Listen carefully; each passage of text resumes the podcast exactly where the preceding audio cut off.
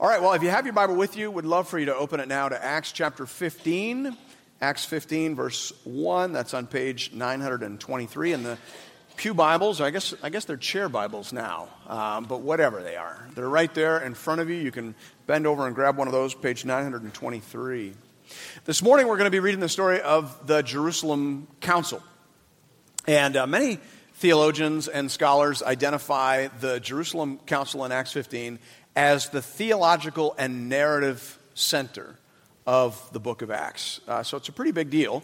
Uh, this is the moment when everything could have come to a crashing end. This is the moment when the church could have died. Uh, this is the, the moment where Christianity could have become nothing other than a peripheral Jewish cult. Everything could have ground to a halt right here, but it didn't. Under the guidance of the Holy Spirit, by the grace of God, the early church handled this first theological controversy. And they made a decision that literally changed the world. Now, it's a fairly long story. We're going to read all thirty-five verses of it, so strap in. Hope you brought a snack. Uh, here we go, okay? And we're going to try and answer as we read, so you can listen for these four, four questions as we read. We're going to try and answer these four questions. Number one, what, what was the issue? Why, why was this such a big deal? What was the big fuss? What, why did we have to have a council? What was the issue? Number two, how did they address it? Number three, what did they decide? And then number four, why does this matter for us today? All right, so hear now the word of the Lord, beginning at verse one. But some men came down from Judea and were teaching the brothers, unless you are circumcised according to the custom of Moses, you cannot be saved.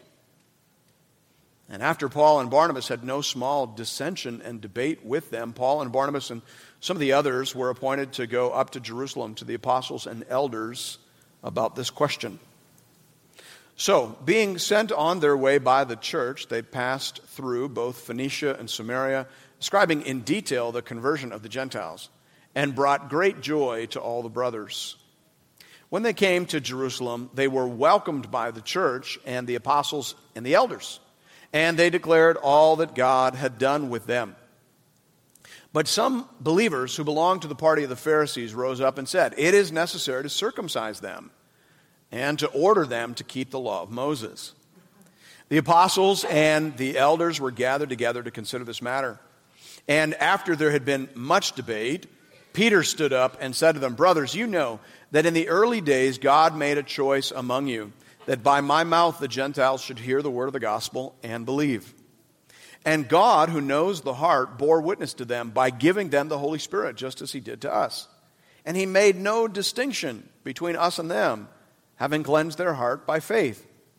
Now, therefore, why are you putting God to the test by placing a yoke on the neck of the disciples that neither our fathers nor we have been able to bear? But we believe that we will be saved through the grace of the Lord Jesus, just as they will. And all the assembly fell silent, and they listened to Barnabas and Paul as they related what signs and wonders God had done through them among the Gentiles. And after they finished speaking, James replied, brothers, listen to me. Simeon has related how God first visited the Gentiles to take from them a people for his name. And with this, the words of the prophets agree, just as it is written. After this I will return, and I will rebuild the tent of David that has fallen. I will rebuild its ruins, and I will restore it, that the remnant of mankind may seek the Lord, and all the Gentiles who are called by my name, says the Lord, who makes these things known from of old.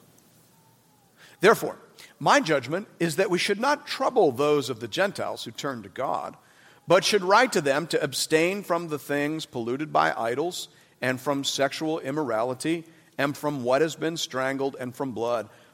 For from ancient generations Moses has had in every city those who proclaim him, for he has read every Sabbath in the synagogues. Then it seemed good to the apostles and the elders with the whole church to choose men from among them and send them to Antioch with Paul and Barnabas. They sent Judas, called Barsabbas, and Silas, leading men among the brothers, with the following letter. The brothers, both the apostles and the elders, to the brothers who are of the Gentiles in Antioch and Syria and Cilicia. Greetings. Since we have heard that some persons have gone out from us and troubled you with words, unsettling your minds, although we gave them no instructions, it has seemed good to us, having come to one accord, to choose men and send them to you with our beloved Barnabas and Paul, men who have risked their lives for the name of our Lord Jesus Christ. We have therefore sent Judas and Silas, who themselves will tell you the same things by word and mouth. For it has seemed good to the Holy Spirit and to us to lay on you no greater burden than these requirements, that you abstain from what has been sacrificed to idols, and from blood, and from what has been strangled, and from sexual immorality. If you keep yourselves from these, you will do well. Farewell.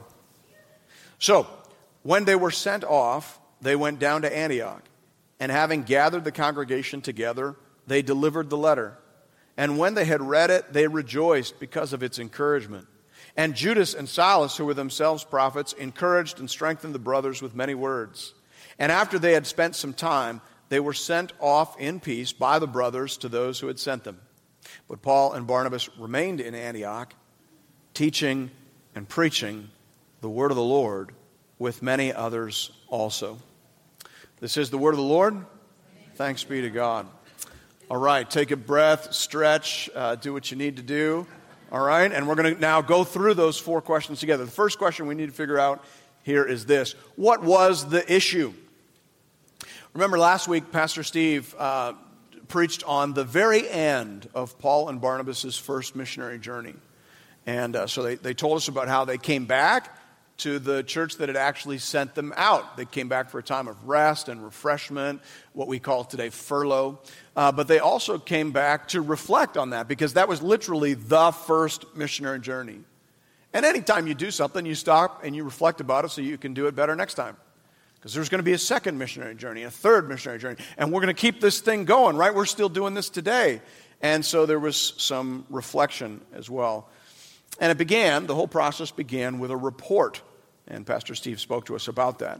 I'm guessing that that would have been the most amazing missionary report of all time, right? I mean, it had it had all the elements. It had uh, miraculous healings. Remember, Paul healed that guy who had been lame from birth, and he just healed him. And then he jumped up and started leaping and dancing and praising God. And then there would have been stories of persecution, too. Uh, we we love stories of persecution uh, because, it you know, it, it makes us feel like, in some sense, we're suffering for the Lord, too, right? Whether we are or not. But uh, there was there was persecution. And uh, and then... stories of conversion, just masses and, and masses of people were coming to Christ uh, through that missionary journey, both Jews and Gentiles. But therein lies the essence of the problem. Look again at Acts fifteen, verse one. But some men came down from Judea, right? Because this report that Paul and Barnabas were given, it was the talk of the town in Antioch. Everybody was talking about it, in town and apparently even outside the town. So people came down. They did. There were people who didn't like what they were hearing. But some men came down from Judea and were teaching the brothers, unless you are circumcised according to the custom of Moses, you cannot be saved. What was the, what was the line from the song that I quoted at the start? Foul to, foul to thy fountain fly. What's the rest? Wash me, Savior, or I die. I thought that was the gospel. I thought the gospel was that all, all we bring to the waters is an awareness of our need to be clean, of, of a confession that we're sinners in need of grace. I thought that's the gospel. Foul to thy fountain fly. Wash me, Savior, or I die. And now we got a group of people saying, no, no, no, wait a second. Before you, before you get into the pool, before you get into the tank, you, first you got to get circumcised. By the way, I mean, that's a painful way to start the day, I guess, right? Show up at the church, you know what? But we're going to back it up to eight thirty because we're going to go ahead and circumcise you first. And then and then you got to keep the law of Moses, which we've been trying to do for a couple thousand years and no one's done it yet. So maybe come a little earlier, right? That's, that's what they're saying. So everyone was hearing about this incredible stuff, but some... Uh, we're not impressed. They thought it wasn't being done the right way. Men came down from Judea. Now, we don't know everything we'd like to know about who they were.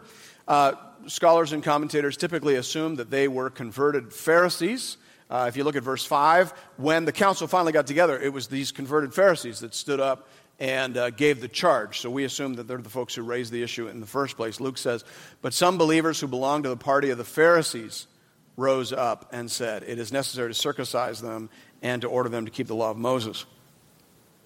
So apparently, uh, an, a significant number of Pharisees converted to the worship of, of Jesus, uh, which is interesting. And, and enough of them, apparently, that they could form their own party, which, of course, they did. If you know anything about the Pharisees, that's no surprise to you. So we got a party of Christian Pharisees, Pharisaic Christianity in the first generation of the church. Now, that's remarkable, really, isn't it? Because Jesus was very critical, openly, unabashedly critical of the Pharisees in his earthly ministry. He would say things like, woe to you, scribes and Pharisees, hypocrites, for you travel across sea and land to make a single proselyte, and when he becomes a proselyte, you make him twice as much a son of hell as yourselves. That's not very nice. Right? He's saying, not only are you not helpful, everyone you get to listen to you and your teaching actually becomes twice as much a son of hell as you are. You're the opposite of helpful. You're like a Venus flytrap from hell. That's what he says. And yet, so, I mean, first of all, credit to these Pharisees for actually converting to the worship and, and, and lordship of Jesus. And yet, clearly, they came into the movement with some baggage. In general, uh, Jesus said that the Pharisees cared too much for outer appearances. They were too worried about looking righteous as opposed to being righteous. And they put too much stock in ritual and ceremony. So Jesus would say things like, woe to you, scribes and Pharisees, hypocrites, for you tithe mint and dill and cumin and have neglected the weightier matters of the law, justice and mercy and faithfulness. These you ought to have done without neglecting the others. So he says, you guys are actually in the back weighing up your garden herbs so that you can say that, you know, you're a faithful tither, which is fine, but you care nothing for the weightier considerations of mercy, justice, faithfulness, et cetera. You guys have no idea what this is really all about. So Pharisees cared about precise, perfunctory obedience to the law of Moses, but they had a hard time understanding that the essence of real religion was actually internal. Real religion was ultimately a matter of the heart, and they brought that confusion with them into the church. That was the issue. The Pharisaic Christians were arguing that a person has to become an obedient Jew before they are saved by the grace of God in Christ. So they're literally putting the cart before the horse, because that's the exact opposite of the order that we see in the Bible, both Old Testament and New. Remember, Jesus was critical of how the Pharisees interpreted the Old Testament, not, not the New Testament, which of course hadn't been written yet. So the issue was not that the Pharisees were good Jews who just needed to kind of unlearn some stuff in order to make it in Christianity. No, no, the issue was that they were bad Jews. As Jews, they should have understood that grace always comes first. Good Jews knew that. Bible-reading Jewish people would have known that. Just flip over in your Bible. We're, we're in Acts, of course, which is kind of towards the right of your Bible. Flip over towards the left. It should just take a second, to Exodus chapter twenty. And, of course, if you're a Bible reader, you already know what we're going to look at. Exodus twenty is uh, the Ten Commandments. I just want you to see this because it's helpful for us to understand. This is not a New Testament, Old Testament issue.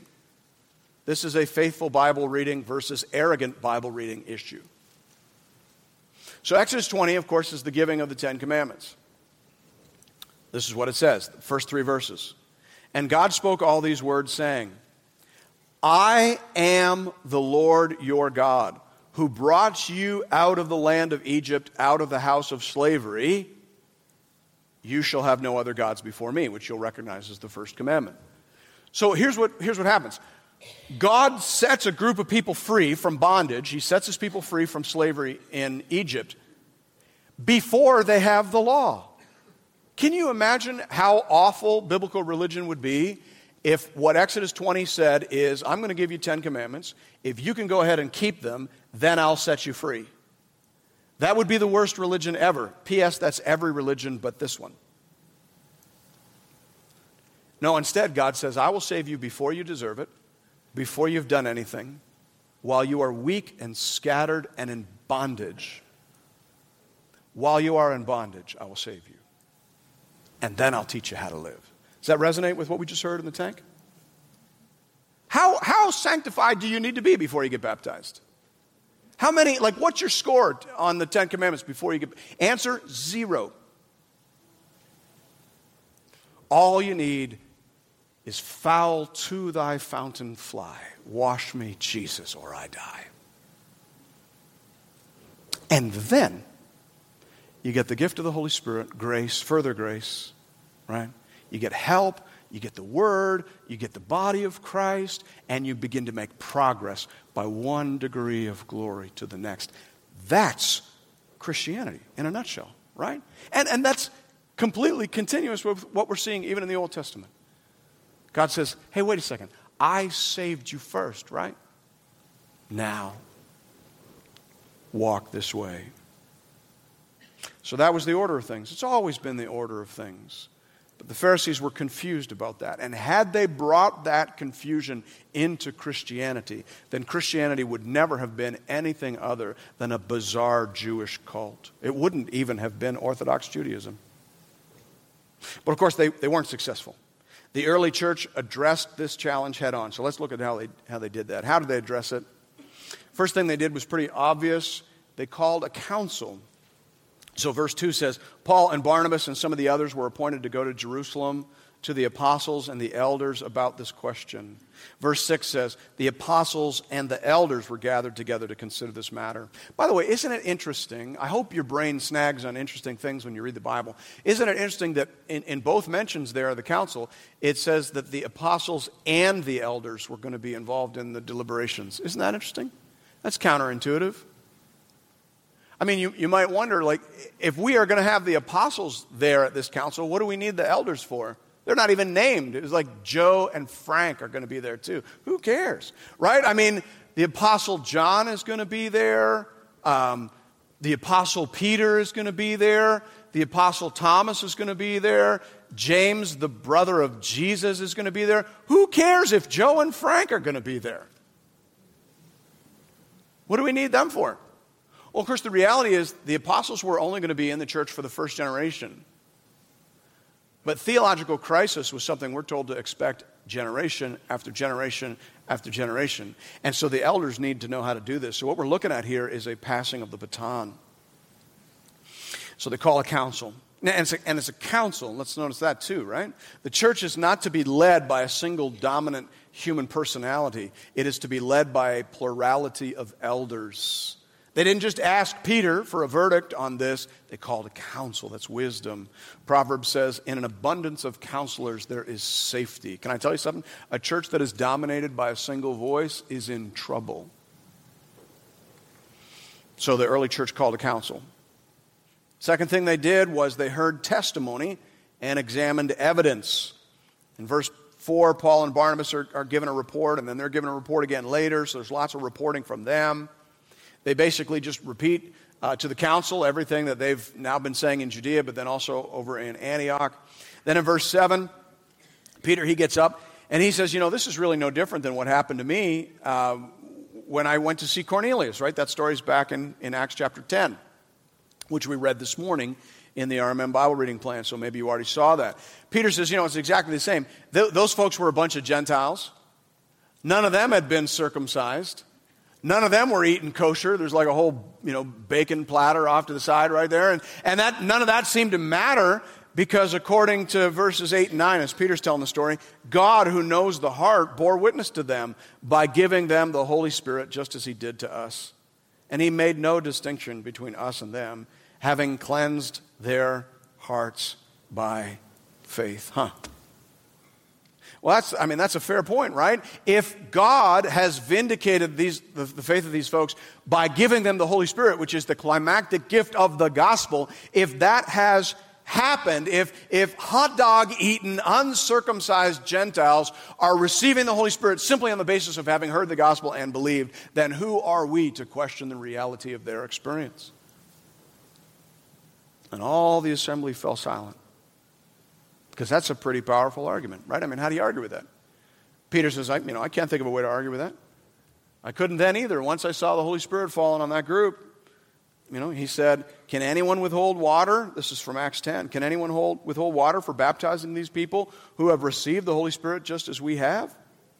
And he commanded them to be baptized in the name of Jesus Christ. So Peter was already there. He'd already been convinced that God was saving Gentiles, irrespective of their circumcision status, irrespective of their law keeping. It was not a factor. He was convinced by the undeniable fact that they received the Holy Spirit.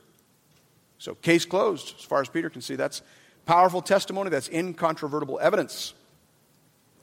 But the council didn't stop there. They went on to study the Scriptures. They wanted to make sure that their experience aligned with the teaching of the Bible. That's the third thing. They consulted the Scriptures. Boy, there's wisdom in that, isn't there? Because, of course, it is possible to misread our experiences. It is, it is possible even to be deceived by our experiences. The devil disguises himself as an angel of light.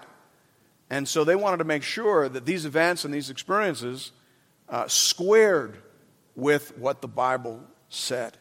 So James, the brother of the Lord, he stands up and he begins to tell the congregation how everything we've just heard, all this testimony, all this evidence that we've just heard, it actually all squares with what the prophets said. And so he begins to refer to Amos nine. So look at verses fourteen to eighteen there. Acts fifteen, fourteen to eighteen. Simeon, that's, that's another uh, way of referring to Peter, right? Peter was more of a nickname. So Simeon has revealed how God first visited the Gentiles to take from them a people for his name. And listen to this. And with this the words of the prophets agree, just as it is written. Now he's quoting from Amos nine. After this I will return, and I will rebuild the tent of David that has fallen. I will rebuild its ruins, and I will restore it, that the remnant of mankind may seek the Lord, and all the Gentiles who are called by my name, says the Lord, who makes these things known from of old. All right, James says, so this all lines up, right? I mean, Jesus is, is the Messiah. God said that at some point he would raise up the fallen house of David. Okay, well, Jesus is the son of David, so that fits. And then he said that as part of this renovation, we're going to bring in all these Gentiles. Well, now we got all these Gentiles coming in. So everything that we're hearing about, everything that we're seeing, everything that we're celebrating today is actually entirely congruent with the teaching of Holy Scripture. Case closed. All right, because what, what argument is there against that? God said it would happen. It is happening. So even if it's not happening exactly the way that we all anticipated that it would happen, nevertheless, who among us has any reason to speak a single word against what the Lord is doing? That was the end of the argument. Then in verses nineteen and following, James summarizes where the council has landed. So let's take a look at that. This is what they decided here. James says, therefore, my judgment is that we should not trouble those of the Gentiles who turn to God, but should write to them to abstain from the things polluted by idols and from sexual immorality and what has been strangled and from blood. And it wasn't just James that came to this conclusion. It was everybody. Verse twenty-two says that this is the position of the elders and the apostles as well, and they appointed delegates to communicate this to the churches. So Gentiles don't need to be circumcised in order to become a Christian. They don't have to embrace the Old Testament law in order to become Christians. We're not going to put that burden on them. Everyone's going to get saved the same way. By grace, through faith, in Jesus Christ. However, he says, quite apart from the issue of how folks get saved, let's do what we can, James says, to live agreeably, wisely, and peaceably, and respectfully with one another. Gentile converts need to live lives of singular worship, sexual purity, and social consideration. So practically speaking, he's saying, hey, listen, you, you can't worship Jesus on the Lord's Day and then go to some, you know, pagan Roman festival on some other day in the week. And you can't worship Jesus and sleep with prostitutes or sleep with your slaves, as, as most Rem- Roman men were used to doing. And if you want to be a part of the church, then you need to be considerate around customs and food. That's the bit there about strangled meat and blood. Jewish people are offended by those things. And so given how much of church life happens around the table, right? I mean, it's, I think it's a sin to get together without some kind of casserole, right? So obviously we need to be careful about what we put in the casserole. if we're all going to be eating together, sharing table fellowship, there needs to be consideration. Singular worship, sexual purity, social consideration. That's not how you get saved, but that's how you need to live in the church as saved people. That was the decision. All right, the last question then is this. How in the world does this matter for us today, right? Why does this matter? As I mentioned, many scholars say that this is the theological and narrative center of the book of Acts. It's positioned that way by Luke, so clearly he thinks this is super important. And I think it is as well. Let me give you three reasons why. Number one, it's important because it preserved the gospel from its first external threat. Number two, it provided a model for how to handle theological controversy moving forward. And then number three, it properly prioritized selflessness and consideration in the life of the church. So let me give you a word or two about each of those. First of all, Luke's main concern is to show how the church responded to the first theological crisis, the first threat to the gospel. Now, later in Acts twenty, we're going to see the Apostle Paul telling the elders of that church in Ephesus that it's their job to protect the church from future theological threats. There are going to be all kinds of threats. Every generation is going to have threats to the gospel, and he tells the elders, you need to be on, on guard against that. So he says in Acts twenty, twenty-nine to thirty-one, I know that after my departure, so he's saying this is not a first-generation problem.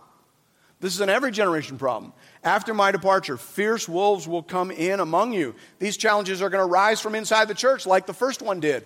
These were not outside Pharisees. These were inside Pharisees. These were believers.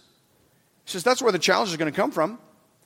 So these, these fierce wolves are going to come in from among you, not sparing the flock, and from among your own selves will arise men speaking twisted things to draw away the disciples after them. Therefore, be alert. Luke wants us to understand that the gospel is going to be under threat in every generation. And it's the job of the church, the job of the elders of the church in particular, to guard against that. That is their job. Their job is to hand off the gospel unchanged and untwisted to the next generation of believers. Luke wants us to see that, and we need to see that. This story also matters, this is the second thing, because it provides a model for how to deal with theological controversy. I love what David Peterson says here in his commentary. He says, in this historical framework, Luke presented conflict and debate as legitimate and necessary elements in the process of discerning God's will. He showed how such disagreement serves to reveal the true basis for fellowship and elicit the fundamental principles of community identity. I love that. You got to have debate. You got to have dialogue. It's got to happen in a certain way, but it has to happen for the church to be able to process new threats. It's so important for us to understand. At the risk of sounding negative, it was the absence of this that really bothered me in the final days of our journey with the C B O Q. Now, for those of you who are new, you have no idea what I was talking about, but we, we used to be part of another theological association, churches that partner together for a variety of purposes. And um, our association was really threatened by the whole L G B T Q question, which came up quick in our culture. It really did. It came on fast. And the leadership in our group immediately recognized that this was a threat to unity. We're going to have churches landing differently on this. We got different opinions on this, depending on how they read the Bible, depending, you could have people all over the map. And so as some churches said, hey, we need to talk about this, like we need to figure this out, that conversation was actually stifled from the top. They didn't want us talking about this because they realized we would discover how little agreement we have, and it would it would create unity and fracture. We'd lose churches over it. So as a result, it was kind of like a don't, don't bring it up, don't talk about it.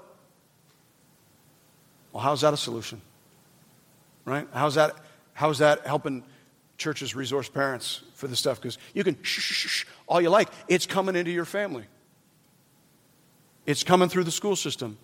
It's coming through the media. Do you know, almost every week I have a, well, I'm gonna, I'll back that up and say maybe every other week. Well, certainly more than once a month I have a conversation with a, maybe a grandparent in this church who's saying, you know, I, I've been told that if I don't go along with the whole new pronouns or the new whatevers, that I'm not going to get to see my grandkids. How do I respond to that? We we have to talk about this stuff. You know, we we have to we have to understand this is new stuff. You know, I, I spent all I, I just finished last night I, um, a book called The Genesis of Gender, written by Abigail uh, Favelli. One of the best books I've read this year. And just trying to help people understand, like, so what is gender? What is sex? Are sex and gender the same thing? Is is gender a community construct? Like we just, it's like a performance. We we sort of act like women or act like, or is it connected to our biology? All of that is open. See, is an open question in our culture right now. And and we need to know what the Bible says, so that we can give good good counsel, because out in the culture, our kids are being told that they are self-creators, that their body is a canvas. And so they can actually do harmful surgeries and harmful treatments to change their bodies to perform whatever gender play they want to play. And nobody is talking openly about the incredible medical costs associated with this, the, the physical, biological, medical costs associated with this. And nobody's talking about the psychological cause. We're always told, like, if you don't get on board with this, understand that kids are going to commit suicide. Do you know that there's no evidence for that? And in fact, all the evidence we do have indicates a significantly heightened risk for suicidal ideation for those who've undergone transition. Not to mention the incredible biological cost. Oh, church, we need to talk about this. Because I guarantee you, Grandma was not talking about this. You understand that, right? It's a new challenge. Grandma was not sitting around going, is gender a cultural performance, or is it connected to my ovaries and womb? Like, she was not, she was not thinking about that. But we need to think about that. And I understand if we talk about that in the church, we're going to have some disagreement. Can I tell you something? I'm so okay with that. We see through a glass darkly, we fumble our way, and this is new stuff. So we need to get together. You know, one of the things we've been talking about is maybe we need to start having like irregular Sunday nights where we invite members. It's kind of closed to the outside because it's not. This is not a finished statement, right? We don't want Aurelia Matters publishing what we talk about in there, because we got to think our way through this stuff. We've got to stumble our way through this stuff. We have to help each other. We have to share experiences. We have to allow testimonies. But then, of course, just like they do in this council, we got to land on Scripture. We have to do that. Otherwise, we're not going to be shining the light anymore in this culture. We're not going to be able to address the questions that have arisen in the hearts of our friends and loved ones. So we got to do this. And then lastly, so thankful for the example of the Acts fifteen council. It just reminds us we, we've got to do this. Then, then lastly, this story matters for us today because it reminds us of the importance of selflessness and consideration in the life of the church. And we need to remember that, because we live in a culture that is characterized, that is dominated by something called expressive individualism. Individualism is the idea that the self is now the center of reference. The self is the center of your worldview, and so your feelings are authoritative, your desires are the law, and everything else is organized around you. Expressive individualism is the idea that you constantly need to be emanating, communicating. Like the sun, you constantly need to be shining. You need to tell everybody who you are and how you're controlling your body and what message you're trying to send and what narrative you are performing. You need to constantly communicate your beliefs and your experiences, right? You know this. You may not know the terms, but you know it. We're an Instagram culture now. You know that. You can't just eat a sandwich now. Right? Who eats a sandwich? You got to take a picture of yourself eating the sandwich, and then you got to communicate to the whole world how you experienced the sandwich, right? You can't just eat a sandwich. What are you, a barbarian? That's expressive individualism. And you know what? It is toxic to social formation. And, and this should be obvious if you think about it.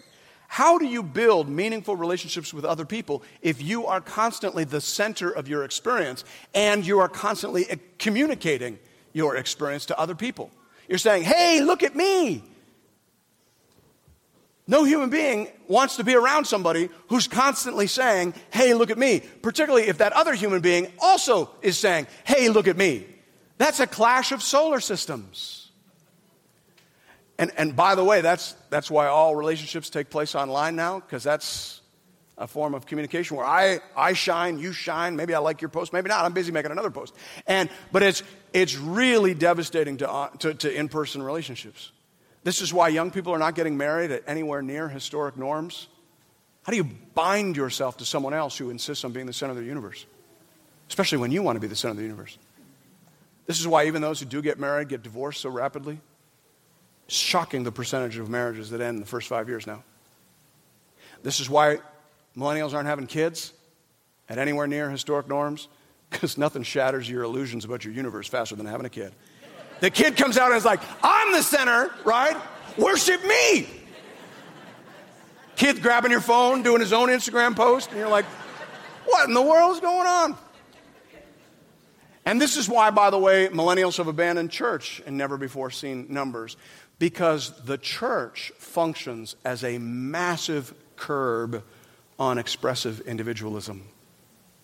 When you come to church, what's the first thing we tell you in the little pre-service announcement, right? Turn your phone off. You don't need to take a picture of yourself. This is me worshiping Jesus. No, it's not. This is you worshiping you. Leave the phone in the car, right? But I, uh, church requires us to completely dethrone ourselves. You got to put somebody else on the throne, right? Jesus is the center of the universe in here, amen? You aren't even number two. That's hard for people to figure out. They're like, well, I suppose I could be number two to Jesus. You're not even number two. Remember uh, when I was a kid, the old ladies, well, I don't know, it was just the old ladies. I just remember hearing it a lot from Missus from the old ladies in my church. But remember the old ladies used to say, um, it's Jesus, others, and then you. I feel like Missus Penner's voice is in my head saying that to me, uh, my Sunday school teacher as a kid. But, you know, that was usually what she said to me when I was elbowing other kids to get the hot dogs, uh, right? So it's Jesus, others, self. Remember that? Jesus, others, self. And we giggle at that. But it is actually kind of a profound summary of Christianity in a nutshell, isn't it? That is the universe in Christianity. Jesus, then everyone else. And then right out here where Pluto is, or was, I guess we got rid of Pluto. right, right out here is self. Now that's not self-hatred, that's just self-restraint. Remember, and, and it's core to Christianity.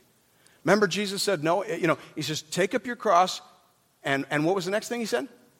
Deny yourself. And if you can't do that, you're not my disciple. This is core Christianity. And it is a direct threat to expressive individualism. But that's exactly what the Jerusalem Council is requiring of all Gentile converts. Remember? Singular worship, sexual purity, social consideration.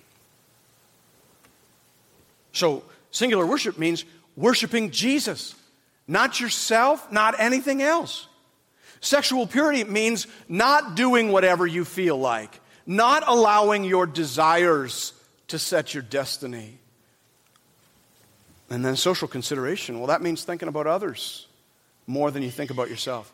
That means not starting every sentence in your inner monologue with, but I have every right to, or but why shouldn't I? That's the voice of expressive individualism. And so you got to train that voice now to start every sentence with, what would be helpful for the people around me? What would be considerate for those who may be struggling with things that I am not struggling with? That is social consideration. And it has been a necessary element of Christian life and fellowship since the very beginning. Oh God, help. Let's pray together. Oh, our Heavenly Father, how we thank you for all these plumb line stories. Lord, we have some theological controversies coming at us right now. We need to take this model seriously. We need to take its implicit commands seriously. And Lord, we have more threats to our social unity in the church than at any time, certainly in my lifetime. We need this reminder. And of course, Lord, we live in a culture that encourages us to give in to all of our desires and orientations, to treat them as authoritative, to say, this is how I feel, therefore that's who I am. Lord, we need to go back to an essentialist understanding of human nature that is rooted in the very Word of God. Just like we see here, experiences and testimony are great, but they must accord with the Scriptures. They must accord with design. Lord, we have a lot of work to do if we want to keep our light shining and if we want to keep our church united. So please help us. Help us by the same Holy Spirit with which you helped the early church. We ask in Jesus' precious name. Amen.